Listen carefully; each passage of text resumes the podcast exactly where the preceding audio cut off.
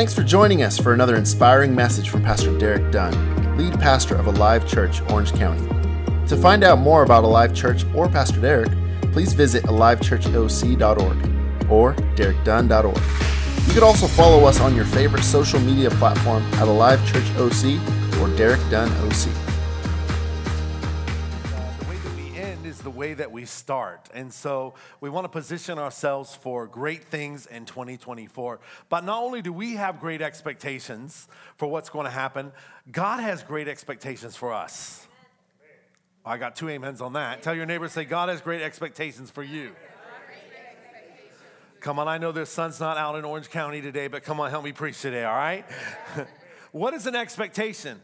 An expectation, I put this up for you, is a strong belief that something will happen or be the case in the future. An expectation is a belief that someone will or, sh- or should achieve something. So we all have expectations. We have expectations of people, we have expectations of God, and God has expectations of us. We have expectations. When you go to a restaurant, what do you expect? Good food. Come on, if I'm gonna pay for something, it better be good. And so you expect good food. When you go to a restaurant, you expect to not have to do the dishes. You expect that someone's gonna give you good service, that you're gonna have a, a waitress or a waiter that's gonna give you good service. There's an expectation, and, uh, and, and that's why we go out because we all like to be waited on. So can you say amen? We have expectations at work. You work 40 hours a week. Many people, some people work more than that. Entrepreneurs work 70 hours so they don't have to work 40.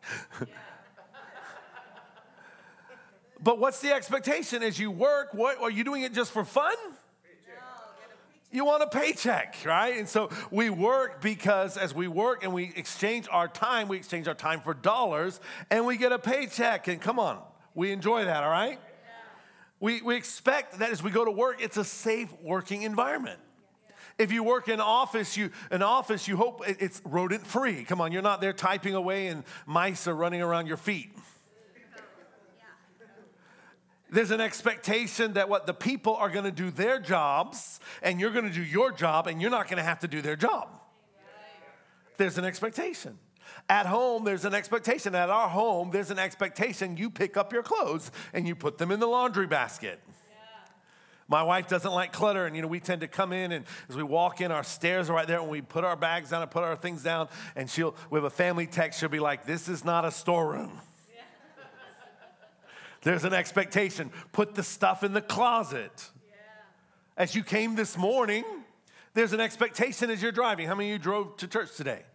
What's the expectation? If there's a green light, everyone should be moving, not on their phone. If people are on their phone and the light turns green, what happens? People start honking. When there's a yellow light, what's the expectation? Slow down. And when there's a red light, the expectation is you should stop. We had some, one of our members over Christmas got T boned because the, the light turned red and someone ran the red light and her light turned green and bam, smashed into her. Why? Because they didn't follow the expectations of what the law was and they got a big ticket and their insurance company's gonna have to pay a lot of money. So we'll discover that, that we have expectations for people, we have expectations for circumstances, we have expectations towards God, but God also has expectations of us. And the way that we respond to God's expectations and bring our life in order to His word, to God's expectancy, will determine how the blessing flows in our life. And we call that obedience. Exodus 19, verse 5, I put it up for you. The Bible says this Now, if, that means there's a, there's a requirement. You can or you, you can choose not to. You can choose to do it or you can choose not to. He says, If you obey me fully and keep my covenant, then what is what happens when we do that? We can have an expectation. It says, "Out of all the nations, you will be my treasured possession." Isn't that beautiful that God says that we are His treasured possession? But what's the requirement? That we're in a covenant with God and that we walk in obedience to Him. In Leviticus 18 and verse 4, the Bible says this it says, You must obey my laws, God says, and be careful to follow my decrees. He says, I am the Lord your God. The word Lord there means master. It gets real quiet, especially in our American Christianity, because we're very independent. I can I live in a free country. I can say whatever I want to say and I can do whatever I want to do. But that's not true. There's still laws and there's consequences. You can go out and live how you want to, but there's consequences. And sometimes we don't like the consequences. That's why many people they're going to therapy, they're going to in, in, into you know counseling many times. And I'm not against that; it's good, it helps us. But why? Because they made wrong decisions. They went through things that caused pain in their life, and now they're having to work through it. But if we just listened to our parents when they said, "Don't touch the stove," we wouldn't get burnt. Are you here this morning? Jesus said it in Luke chapter 6, verse 46, in the words of Christ. He said, Why do you call me Lord, Lord, and you do not do what I say. So many times we can say God is our God, Jesus is Lord. We sing our songs, but we don't do what he says. And many times that's the problem with the, the church, I'd say the global church in the world, is, is the world looks at us and they call us hypocrites. Because they know what the Bible says and they look at the church and we don't live the word. We don't walk in obedience. We don't have integrity in our business. We, we, we don't have faithfulness in our marriage. And they see no difference, and so they call us hypocrites. And the church has lost credibility. But what's the solution? We got to get back to the lordship of Christ. We got to get into the word and obey the word. Whatever the word says, that settles it in our life. And the word talks about every area of our life. It talks about relationship. It talks about how to manage money. It talks about business. It talks about how to raise our children. It talks about how to deal with government. In every area of our life, God's given us 66 books of the Bible to help us. And we need to get in our Bible reading, amen, and know the word.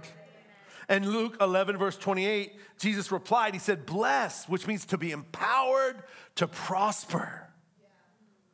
Blessed Rather are those who hear the word of God and they obey it. How many of you want to prosper in 2024? Yes. We want to be blessed. We want to be successful. But what's the key? We've got to not just be hearers of the word, but be a doer of the word. We can't just pick and choose. And, and, there's some things in the Bible that are a bit hard. And certain things in the Bible when it says to love your enemy. That doesn't come naturally. You know, you want to give them the fivefold ministry. But you realize that's not the fivefold ministry. That's not what he's talking about. Are you here? He says, turn the other cheek. He says, do unto others as you'd have them do unto you. He, he says to, to treat others and esteem them more highly than you esteem yourself. All of these things in our natural ability are very difficult. But the Holy Spirit is there to help us. And so, as we start out this year, God has great expectations for us that what He wants us is, we learned last week in our candlelight service, to be the salt of the earth, to be the light of the world, that, that we, we make a difference in our world. We make a difference in our family. We make a difference in our workplace. We make a difference as a citizen of our nation yes. because of God on the inside of us. Amen? And some of us, as we come to the, the end of the year, maybe we're feeling a little bit overwhelmed. Maybe we have disappointments in this year and there's things that we want to accomplish that we haven't yet accomplished. Can you say amen? And so we can sometimes begin to have those things and wonder maybe we're in the midst of a trial. Maybe we're going through a storm right now. Maybe the economy's been difficult and inflation and all these things happen. Or, or, with our children, we're dealing with different circumstances, we're dealing with different problems. We get, a bit discouraged. But as we step into 2024, what is God's expectation of us? Just like Chris said this morning, we'd be like that athlete that's running for the prize. How many of you know, you know, we look at Michael Jordan, he, he got kicked off his high school basketball team, but he became the greatest basketball player of history. Because what did he do? He kept training. He kept training. He, he went out there and kept throwing the ball and throwing the ball and missing and got coached and, and, and had people that helped him to where what? Now he could throw the ball and make it look so easy. He doesn't even look and he just, he's got the motion down but he went through training. An athlete must train, an athlete must work hard. And, and, sometimes we go through pain to develop endurance. So, in the midst of our storms, in the midst of life, in the midst of circumstances, what is God doing? We went through a terrible time in COVID in the last few years. It's been difficult for many people. But what is God doing? He's wanting us to be dependent on Him. He's wanting us to, to live our life according to His word. He's wanting us not to be like those that built their, their house on the sand and when storms came, the house came tumbling down. But what? We built our house on the rock of His Word. We built our house on the rock of Jesus Christ. Come on. And the storms still come, but our house stands because our foundation is in God. Come on, give the Lord a shout. Amen. As a Christian, we have to go through challenges. Sometimes the evangelist says, you know, come to Jesus, you'll never have any problems. Come to Jesus, everything will be wonderful. They didn't tell the truth. Come on, because we still go through difficult lives. Some people said everything was okay. Then when I got saved, all hell started breaking loose. Yeah. Because now you're in the kingdom of light. Now you can make a difference. Now you're, you're, you're, a son of God. And now God is wanting to, to work in your life. He's wanting to develop your character. He's more interested in your character than your comfort. And that's the gospel. And so, what is He doing? He's working perseverance in us. How many of you learned to persevere through some things? I've learned to persevere in business. I've learned to persevere through challenges with family. I've learned to persevere with other people. But what is that doing? It's building strength on the inside of us that sometimes we feel a little bit weak. Sometimes our goals haven't come to pass, but we still have joy. I love what Patsy wrote to, to Chris. Doesn't matter whether I have a million dollars or, or I have $13. I'd rather have a million, amen? Some of you are not sure. because money solves a lot of problems. But there's a lot of people that have money and all they do is have heartache and, and despair in their lives. Are you here? Money is not our God, but money is a tool that helps us to, to do things and transact. Are you here? But our joy doesn't come from what we have or what we don't have. Paul said, I can abase, I can abound, but in all things I've learned godliness is contentment and God's working perseverance in us that we can we can have joy. The joy of the Lord is our strength. We can have peace, and everyone's worried. You know, who's going to be you know elected next year? Who's going to be the next president? Everyone's asking, is it going to be Trump? Is it going to be Biden? You know, and all the stuff's going on. I don't know. I don't have a word, but let me tell you, it doesn't matter because our life is not dependent on what's happening. There were good kings and bad kings and things coming, and we need to vote, you know, our values. But we're not dependent on this world system. Come on. We're, we're, we're, living life in the kingdom of God. We have a different kingdom that we live on. Isaac sowed in a land of famine, and he reaped a hundredfold. In a land of famine, most people aren't sowing. What are they doing? They're hiding out, trying to not let anybody know that what they have but he was out there expanding in faith. And, and so our, the kingdom of God works differently. The joy that we have is not based on what we have or what we don't have, or keeping up with the Joneses, or the car we drive, or the square footage of our house. But it's based on our relationship with God. And we're living with eternity in our heart. In Hebrews 5, verse 8, the Bible says, Though he was a son, speaking of Jesus, it says he learned obedience by the things which he suffered. I don't like that verse. Come on, but it's in the Bible. I wish we could learn other ways, but sometimes we got to learn through suffering. Pain is more a motivator than pleasure. Think about it. Until the pain of remaining the same outweighs the pain of change, we don't change. Are you here? And so sometimes pain's a motivator. And so God allows us to go through things not for our destruction, but for our benefit. So that we can come around and get out of the place where we're not grumbling and complaining, but we're looking at the things that we need to adjust. And as we bring our life into alignment with God's word, with his kingdom, blessing begins to flow through the things we suffer, what happens? We surrender to God. Say, God, I can't do it anymore. And God says, finally. God, you do it. I'm tired. God says, okay, finally. Let me do it. I've been waiting on you to let me do it. Are you here? And so God will do it through us. And, and it's not that we sit around in our pajamas and just pray and God will do it. No. We got to work. God's going to do it with us. He's going to work with us, but we're doing it according to His plan. Unless God builds the house, those that labor, labor in vain. And, and our trust is in God, but there's also security. We sleep well at night because we're not stressed. Everything we have, we're just stewards of what belongs to the Lord. Amen. And so as we have great expectations, my expectation is 2024 is going to be our best year yet. Are you here? You say, well, Pastor, you say that every year. I do. Because I have expectation. You know, in 2020, I said it's going to be our best year yet, and everyone's saying 2020, we're going to get better vision. How many know we did get better vision?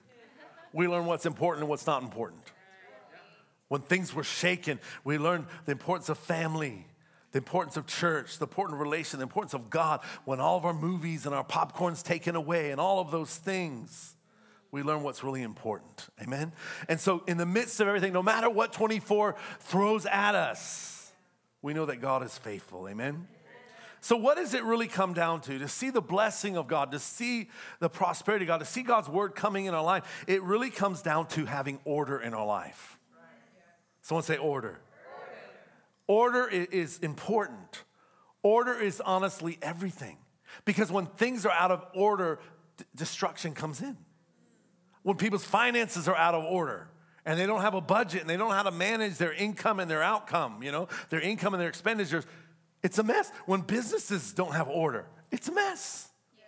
Are you here? Yes. We could have the greatest product ever, we could have the greatest service ever, but things are out of order and things are a mess. Yeah. So, what is order? How many know there's order in all things? When you load the dishwasher, there's an order. You don't just throw the plate and the bowl and the cup in there and just find it squeeze in there. What's gonna happen? It's gonna break. So you have order. There's a place for the silverware. There's a place for you know your, your cups and your drinks. There's a place for the for the plates, and all the women are super happy. Yes, Pastor, tell. There's an order. When things are out of order, it doesn't get clean, and things break. There's order when you go to the grocery store.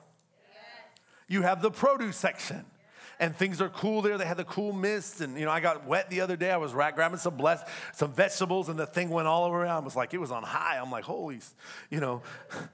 And, and, and, and that's there. But how many you know you don't have the meat? The meat is in the meat section, and there's coolers there. You don't put the meat next to the toilet paper.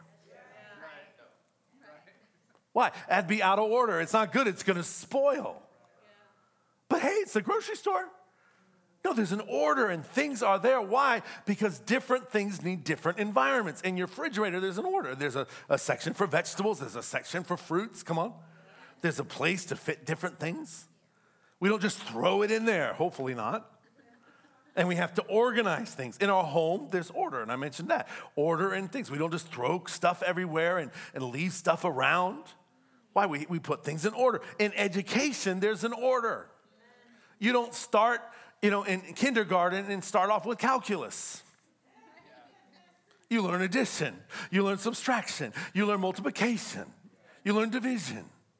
You learn algebra, you learn geometry, and then you go to calculus and trigonometry and all the other stuff. And my son's in engineering, he's taking all that stuff. And I'm like, thank God I'm not an engineer. Amen. Amen. But there's an order to things. You build upon it. You, you learned your ABCs. Come on and then you start spelling. You start. There's an order to it. We don't just jump into it. We're like, I have a call of God. I just want to jump to level 10. No, no, no. God wants you to have order in your life so He can develop you and bring blessing in your life. Order matters. Amen. Are you here? Yes. And here's the truth as we have order, what's God's expectation in our life? Is He wants to bless us as we want to prosper. God's order is this He has to be first. God doesn't play second fiddle to anyone else. He's God. He's the creator of the universe. He's all powerful. He's all knowing. He, he, he wants to be worshiped. If God's not first in our life, then the rest of our life will be filled with disorder. I didn't get any amens on that. If God is not first in area of our life, what happens? Disorder comes. Some people, they have problem in their relationships because their life's out of disorder. They don't want to do relationships with the Word of God, so what do they do? Looking for love in all the wrong places. They don't follow the requirement. You know, if you're looking for a woman, read Proverbs 31. the Proverbs 31 woman, that's what you're looking for. If you're looking for a man, Proverbs 31 talks about the man too, that empowers the woman. And, and they're both doing business and doing life together. And, and, find a godly man. Know that God's your matchmaker. Come on. Yeah, not, not some app. Are you here? I'm not even going to go there. I didn't say that in the first service, but I can get sidetracked. But can we trust God? In order, or what happens? We get out and we start, you know, looking for love in all the wrong places and start breaking God's laws. And what happens? We get into a mess. Insecurity comes into our life, and and destruction comes. God has an order in raising our children. When our, our, our family's out of order, what happened? Our kids are crazy. Some you know parents and kids are in there yelling at their parents, and I want this, and you better give it to me. I went to a field trip one time with my, with my daughter, and she's in elementary school, and, and the girl had a hissy fit and took the food and hit her mom. I wanted the ham sandwich. You got me the turkey sandwich. And I'm like, that was my kid. You would be fasting lunch today. Come on. Are you here? And what happens? You know, that person grows up and becomes 25 and gets married, and pray for the husband.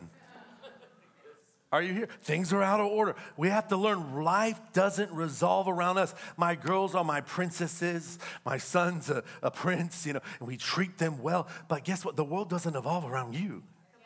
We have to learn to serve, and all my kids are serving, and they're, you know, good, and, and, and, and you know, they're, they're blessed. But there's an order, there's a value system that we have to impart. There must be order, and God has to be first. If God is not first, He won't be anything else. So we cannot afford for God not to be first. Because if God's not first, He's not going to be involved. And whatever area we allow Him to be first, He'll be involved in. Blessing flows. The areas that we say we're not going to put God first and we wonder why we have problems. So many Christians struggling with debt, struggling with poverty all the time because they don't put God first. In marriages they don't put god first. They wonder why their kids grow up and and and you know they backslide. 70% of kids backslide in college. Why? Because they stop going to church. Why? Because they stop going to connect group. Education is important. Get education. All my kids are straight a students. But guess what? They're in the house of god on sunday unless you're sick or out of town or have a function that's really important you're in church say amen why? Because there's an order. Yes. How can we say God's first and church is a hobby? Are you here? I don't want my kid to be a statistic. I want my kid to continue to walk with God. And the Bible says this in Matthew 6, verse 33 but seek first God's kingdom. Seek what? First. first God's kingdom and his righteousness and all these things will be added to you. What does it mean to seek God's kingdom first? It means you put God first in all things. We put God first in all things. Seek God first, and as we seek God first, order is there and blessing will come in our life. So in our life as we end 2023, it's a great way to evaluate where we at. It's a great day to examine ourselves. Maybe some adjustments need to be made. Maybe things are out of order, or maybe things are in order, and we just need to reinforce that, and we're not seeing the results yet. But be encouraged, because if God is first and we live according to His word, God is not a God that lies. He's going to perform His word in our life. Amen. It's only a matter of time because God will honor His word. How do we put God first in our life? Four firsts for 2024. I'm going to give these to you. Number one, the first of the day, seek God. Very practical. How do you get God first? When you get up in the morning, seek God. Don't just read the news and get depressed. Come on, don't look at Instagram, look at Facebook or TikTok or whatever, or, or look at all your emails and all of that. I mean, when I wake up in the morning, I have hundreds of emails. I have texts from all around the world on my WhatsApp. My wife sometimes, because of her business, when we're sleeping, Singapore's working. She wakes up with hundreds of stuff. But, but what do we do? If I just get involved in my day, the day gets away with me from me. I get a little overwhelmed. And I'm not saying be legalistic. Come on, you can get up and brush your teeth first. You can get up and take a shower, have your coffee. Come on, when I do my time with God, usually I'm drinking coffee. Thank God for coffee. Amen. Amen. I'm not, I'm not talking about be legalistic, you know, when you open your eyes, you just have to. But many times, sometimes my wife, and, you know, she'll text me, Are you awake? What's going And I'm like, spending time with God. Yes. Getting my heart right, getting my mind right, getting my focus right. And I find when I do that, my day enters better. How many of you know, you know, exercise? When you exercise in the morning, you have more energy. Yeah. Some of us remember What do you do? Because you get the blood flowing, you get your endorphins flowing, you get the hormones going. And what happens? You have energy. You think most people think you're going to be tired, but not. It, it, spurs you up. You know, sometimes I exercise at night and, and I get my second wind. Because what's happened, the blood's flowing and, and, and, and what happened to all the nutrients about to your brain and, and, and it's healthy. Yeah. Say amen. Come on. So as we're starting out, it's not being legalistic, but it's putting God first. David said in Psalm 63, verse 1, he said, Oh God, you are my God. Early will I seek you. My soul thirsts for you. My flesh longs for you in a dry and thirsty land where there's no water. What is he saying? I get up early because I need you. When you get up early in the morning, what do you usually? You're hungry, right? Ready for breakfast. You could have had a. I'm not. Oh, I'm not even going to eat tomorrow. You say. You wake up hungry. Why? Because that, that's, that's what gets our body going. It's our metabolism going when you're doing it. But David relates it to spirituality. That God, I need your presence. I'm gonna wake up early. I'm gonna seek you. And you know, how many of you are, not morning people? Come on, let's be honest. How many of you are more night people? Come on, people. I used to be a night person until I had children. Then I became a morning and a night person. You know, you have no morning and no, you have to get up and send them to school. But nighttime, you know, I like the night. I usually sleep late because people stop texting me. People stop calling me. There's not distractions. You know, when I wake up, things are just going. But but I realized it, it, I would spend time in, in, at night and do my devotions at night. But I would go through my day tired. I would go through my day overwhelmed. And then I'm coming home and come on, I want to read the Psalms because I can identify with David and all his frustration. But someone said this start your day with a proverb and end with a song. Proverbs is the book of wisdom. Start your day in the presence of God. Because when you do that, what happens? You set your focus, you set your mindset, you, you set your heart to walk with God that day. Well, when I go to work, I say, okay, come on, Holy Spirit, let's go. You're the senior partner in this business. Jesus, you're the builder of this church. And I was up this morning praying before anyone in the house was awake. Why? Because I need God. I need to, to, to encounter God before you can encounter God. Are you here? And so time matters, but priority matters. Order matters. What do we do? In business, they tell you knock out the most difficult tasks first thing in the morning. Because that's when you're fresh. Come on, don't do it after lunch. What happens after lunch? We feel lethargic, we feel tired your best in the morning. So tackle your major tasks in the morning, and it's much easier to get them done. If you try to plan for the afternoon, what happens? You usually procrastinate and push it. Oh, we'll push that till tomorrow. Are you here? You learning something? Yes. What's so special about early? It sets the tone of our day. So, first thing you do, seek the Lord. In Mark 1, verse 35 talks about Jesus. This is very, very early in the morning. While it was still t- dark, Jesus got up. He left the house and went off to a solitary place. And what happened? He prayed. I mean, when it's dark in the morning, it's early. He got up and he began to pray. We look at the miracles of Jesus, we look at the healings, we look at the great parables and the teaching that he had, but don't look and not see his devotion life. He had a spot in the Garden of Gethsemane when he was there, but wherever he was in the world, he would go a little farther and he would spend time with God. Before anyone else speaks, he heard God. Before the rest were awake, before creation woke up, before the sun rose, he was spending time with God. Because when you seek him first, what happens? God's there. You say, Well, I can pray on my lunch break, I can pray in the evening. Yeah, but there's something about putting God first in the morning. Are you here? It changes us. It changes our perspective on our day. And I realize I have the grace, I have the anointing, I have the, the focus to accomplish the challenges of the day because why? I've been with God. And you have to plan it. If you fail to plan, you plan to fail. And sometimes we miss a day. But if you miss a day, do it the next day and get back into it. Come on. We started, and Pastor Susan preached a, a, little over a month ago about our Bible reading, and we have a Bible reading plan, and we started the Bible reading plan, and everyone's so excited in the first two weeks, like, oh, I'm reading the Bible, it's amazing. But after about six weeks, I haven't heard a lot about the Bible reading. Some of us, maybe we're on day eight, but we should be on day 60. I got real quiet here. But what do you got to do? Just start again. Make it a habit and get into it. As we go to the gym, you know, Patsy was uh, working at Lifetime. She was telling me they're all gearing up because the beginning of the year, their gym is crazy. I got an email. We're open on the first to serve you. And everyone's like, it's a new year. I'm gonna get in shape. I'm gonna lose 20 pounds. I'm gonna be healthy. And the first day of the year, everyone's at the gym. The second day, everyone's at the gym. By the third day, it keeps going down. Come on.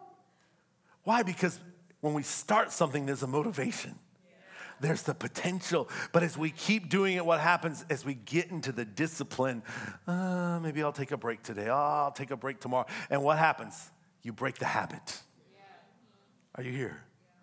So let's not just get into the hype of New Year's resolution. There's nothing against that and plan goals, but, but let's get into the focus of putting God first. Yes. As we put Him first in our day, He'll lead us through our day. You learning something? Number two, and we talk about first, the second first, the first of the week, set time aside to worship God. Prioritize worship, prioritize church, prioritize the community. If you're a part of this church and this is your church family, get involved in your family. Get involved in serving one another. Get involved in community. Join a connect group so you can grow together and, and have someone who's there supporting you and you can support other people. That's what the church is about. It's not individualists, we're just individual people but we're all members of the body, the Bible says.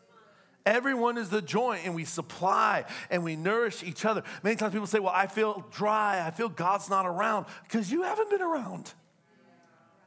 Many times God speaks through his people. I've had people talk to me, walk at me, and say something, and it's the third person to say the same thing. I don't need a prophecy. I don't need God to speak to me audibly. He's speaking through his body. He's speaking in the mouth of two or three witnesses. All things are established. And, we love the gifts of the Spirit. And Tonight we're going to pray and, and, and we're believing God for words from heaven for the new year and over people and all that. But don't live your life that way. Get connected to the body. Much of life and health and life comes by just being connected because you're being nourished by the body of Christ. Are you here? In Acts 20, verse 7, the Bible says the early church on the first day of the week we came together to break bread. They came together in the community. A shocking statistic is this 48% of American churchgoers only attend church once a month. And we wonder why people don't know the Bible. We wonder why people aren't living because we're not connected. We're just trying to clock in to make sure we're still okay with God. But is God first? We've got to put God first. Are you here? The genesis of the church, you see something very different. In Acts 2, verse 46, it says, So continuing daily, someone said daily. With one accord in the temple and the breaking of bread from house to house, they ate their food with gladness and simplicity of heart, praising God and having favor with all the people. And the Lord added to the church daily those who were being saved. There was a connectivity there. They didn't clock in once a month. They were there in the synagogue and the temple worshiping together, and they were connecting throughout the week at a Starbucks. Come on. They didn't have Starbucks, but you get the point. Over a meal in a connect group. And what happened? People were getting saved throughout the week and they were being salt, they were being light. And then what did they do? They invited the people to join the extended church family on the first day of the week and they would come into the time of worship. That was the early church, and the church thrived and the church grew. In the midst of persecution, they were still strong. There was no need among them. You know, I came from a church of 32,000 people. And I, I lived that scripture because guess what? If you needed a doctor, we had many doctors in the church. We had many surgeons in the church. If you needed a, a psychiatrist, we had psychiatrists. You needed a psychologist, we had psychologists. You needed a plumber, we had plumbers. You need a financial planner, thousands of them. And in the church, all the needs could be met for people. Are you here? Because the church came together. It was godly people you could trust, and if there was a need, it was met within the church. That's the power of the church where we come together and we take our individual skills and all the things that God's given us and we use it. And yeah, we can in the marketplace make money, but then we can serve one another with what God has given us. Amen. They devoted themselves. They ate together. They met together. They did life together. It wasn't just a once a month activity, it was a priority. We need to make worship a priority. Come on, if you're in town, be in church. Even when I travel, usually I'm in church somewhere. Why? Because it's my habit. The Bible says Jesus' habit was going to the temple. So make a habit, make it a priority. Come on, if sports becomes the priority, what's going to happen? God's not first. And I'm not against sports. If, if, if just pleasure, well, I'm just going to have time with my family and all that becomes priority. Come on, you got six other days. You can come for nine o'clock service and be out at 11. It's not about priority. Oh, I overslept. I know some people, we had nine services at one time. People say, I overslept for church. There's no way you could oversleep because we had two services on Friday, three on Saturday, and all the way up until four o'clock on Sunday. Come on, say amen or oh me. We've got, we get better when we begin to, to need each other and not needing and being codependent, but interdependent because God's put different things in every single one of us. Hebrews 10, verse 25, Paul says this Let us not give up the habit of meeting together as some are in the habit of doing, but let us encourage one another. Come on, as we start out 2024, let's put God in our priority. Let's put God first. Begin to, on the first day of the week, uh, of the first day, seek God. At the first of the week, worship. Number three, at the first of the month, tithe. Amen. Thank you for those three amens. Amen. We worship God with our tithe. God's not asking for 90%, He's asking for 10%. The Bible tells us in Leviticus 27, verse 30 give a tithe of everything from the land, whether of grain, from the soil, from the fruit of the trees. It belongs to the Lord. And the Bible says it is holy to the Lord. What is a tithe? It's the tenth. The Bible says it belongs to the Lord. And let me tell you, if we don't give our tithe, we're robbing God. Yeah. There's one person I don't want to rob, it's God. Are you here? And we struggle. People say, well, I, you know, I don't believe the tithe. It's scriptural. It's, it's Old Testament. It's not in the New Testament. The tithe was pre-law. Before Moses gave the, the tithe, Abraham was tithing. Jacob was tithing. Isaac was tithing. It was honoring God for his blessing in their lives. Jesus commended in the New Testament the, the Pharisees. He said, One thing you do right, you tithe. Are you here? But how can we say we love God? I surrender all, and you can't even give God 10%? Think about it. How can God be first in our finances? God cannot not be first because we need Him. And let me tell you, where we're heading in our economy and things are happening, you need a covenant with God. Because let me tell you, I trust God more than I trust the Dow Jones. I trust God more than I trust Congress. I trust God definitely more than I trust our government in California. Yes, are you here? But if we're not in the covenant with God, why is there not blessing? We're always toiling, we're always struggling with debt because we're not in a covenant with God. There's no order in our life. And it's not just about giving to God, it's about putting Him first. The Bible calls this the first fruits. When there's increase, what do you do? Immediately honor God. Don't get to the end of the month. Oh, it's the 28th. Oh my gosh, I forgot to tithe this month. God wants our heart. It's not about our money. It's about the honor that we honor Him as the source of our blessing. And I grew up, I've been tithing since I was a young man. I used to mow lawns and get paid only $20 to mow the lawn. And my mom would say, Make sure you give your tithe. And my $2 was in church and probably a little bit more. We've raised our children, our children, as they had allowance and money would come in and they'd get money at Christmas or things. They would always tithe. They're all working now. They get their checks. They're like, how much do I need to tithe? I need to make sure I tithe. And they're, they're tithing and they made a lifestyle of it, of, of honoring God. And they're blessed. Sometimes my kids got more money in their bank account than I do. Come on they have less expenses. But, but they're blessed and they've learned to honor God. But we do it not out of compulsion. Again, God has to be first. You can bring your time. People are tithing grudgingly and they wonder why they're not blessed because it's our heart. We got to do it because God's first. My family is my priority. Come on. I don't grumble. Oh my gosh, three kids, four kids. I got to buy Christmas presents. Oh, here's your present.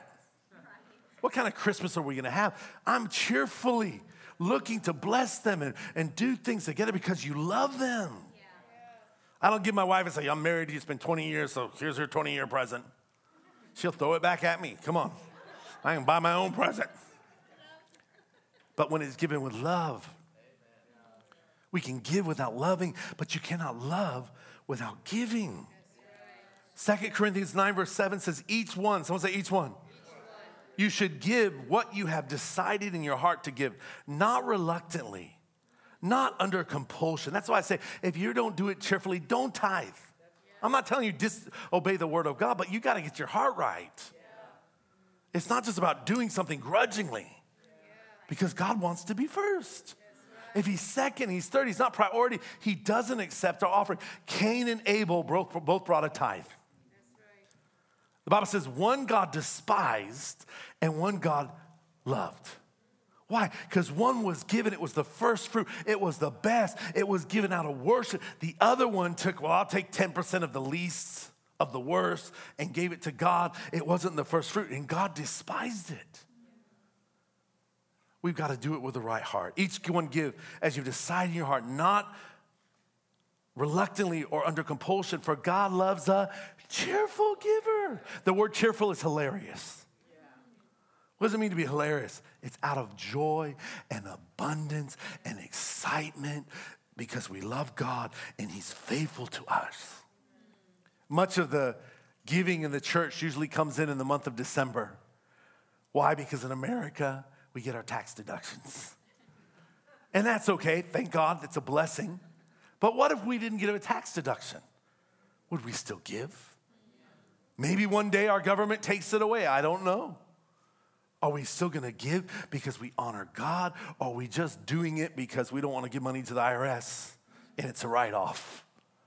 What if January we came and we give to God? We can give at the end of the year because of all God's done in His faithfulness. But what if January, before God's done one thing, we give just because God is first. Before He's done anything, we honor Him because He's the head of the church. He's the Lord of our lives. Are you here? The first of the week, of the day, excuse me, seek God. The first of the week, worship. The first of the month, tithe. The first of the year, fast. Yes. Fast. As we come into the new year, take time to fast. What is fast? It's sacrificing nutrition for the pursuit of God. It's denying ourselves physical nutrition for the purpose of pressing into the presence of God. People fast for all kinds of reasons. Sometimes they're fasting to pray for a sick one that they could be healed. They're, they're fasting because maybe they have a big decision to make and, and they need clarity and they're having a hard time hearing God. We fast because we want God's presence in our life. All those things are great, but, but take time to fast the Bible tells us in Galatians 5, verse 16, it says, So I say, walk by the Spirit, and you'll not gratify the desires of the flesh. For the flesh desires what is contrary to the spirit, and the spirit what is contrary to the flesh. They are in conflict with each other. One translation says they're at war with each other. So you have the flesh on one side, and you have the spirit on one side, and the spirit's desiring God, it's desiring His presence, it's desiring to please Him. It's desiring to walk in his purpose. But what is the flesh? The flesh is the lust of the eyes, the pride of life, the deceitfulness of riches, and we're seeking all those things. What does your flesh like to do? It likes to eat, sleep, and have sex. Got real quiet here. And those desires and the right boundaries, there's nothing wrong. The Bible talks about feast, but feasting. The Bible talks about, you know, relationship and sex is a blessing in marriage. Are you here? Those things are great. But what happens? If we're just living for the flesh, what would happen? We become gluttons. Because our flesh just wants satisfaction. We just want to sleep. And sometimes, you know, I love the vacation and the holiday time, but I'm kind of like, we were talking to Chris and Patsy last time, like, I'm ready to get the year started. Because after a while, you start getting a little lethargic. Sleeping in and eating too much and just being around, like, come on, let's get back into some purpose. Some of you are not ready yet. Come on, it's going to be January already. It's great to rest, but come on, what are we doing? We're resting, resting, resting. Why do we get lethargic? And what are we doing? Just living for our next vacation and not doing life and not being purposeful. We're just trying to escape from things. No, we need to get in purpose. We need to discipline our flesh. Come on, we need to get back in the gym. Get back in it. My wife's got to go to Singapore in January, and I'm my diet's already planned out. My regime's already planned out. I already got my food plan. And why? Because I'm gonna be super disciplined. Are you here? I hope I'm not the only one. Why? Because we, we got to discipline our flesh. Are you here? And there's this battle going on between what we want to do or not to do, to give or not to give. And, and, and, and we, there's a battle that's going on. But as we fast, what are we doing? We're disciplining our flesh so that we can give ourselves over to our spiritual desires. Moses fasted 40 days, 40 nights, and he received the Ten Commandments. Elijah fasted and he got breakthrough for the nation. Jesus himself fasted as he was tempted in the wilderness 40 days and 40 nights. Don't get worried, I'm not gonna ask you to do 40 days. That's something supernatural. But what does it mean? Denying our body, devoting time to God makes your spirit more in tune with God's spirit. It doesn't move God, it moves us and it sensitizes us. Are you here? There's conflicts that are happening. Discipline your, your, your body. The Spirit is what allowing the Holy Spirit to lead us in our life. Now, if you have health issues, you maybe can't do a full fast, but you can put things in a perspective. So, we want to fast for the right reason because we want to be led by the Spirit in 2024. We want to hear God's voice, we want to know God's leadings. Can you say amen?